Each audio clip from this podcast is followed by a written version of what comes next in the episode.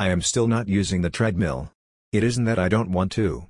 We just have a lot of stuff in front of it and around it. Also, my stomach is still acting up. I guess I need more orgasms. It was truly amazing that after I came on Monday night, my stomach settled, and all was well with my world.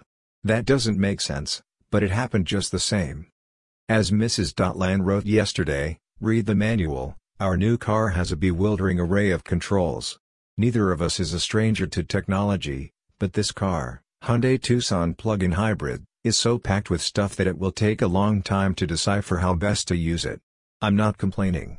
It will drive itself on roads that have clear lines painted on them. It will slow and stop if the vehicle ahead slows and stops.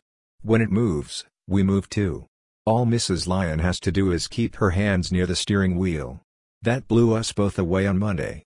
If that's not enough, it will more intelligently drive itself when on large highways that have been mapped into its computer.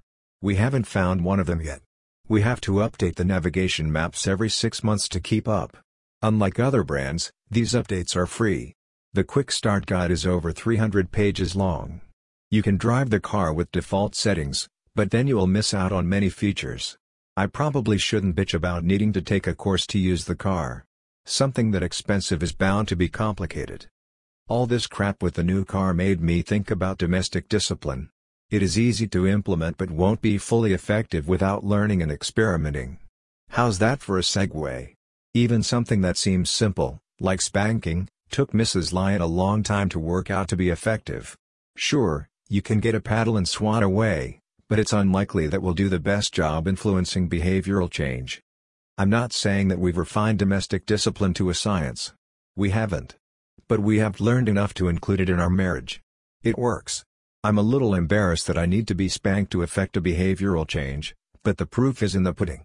It would have been easier to learn if there were a manual like the one for our car.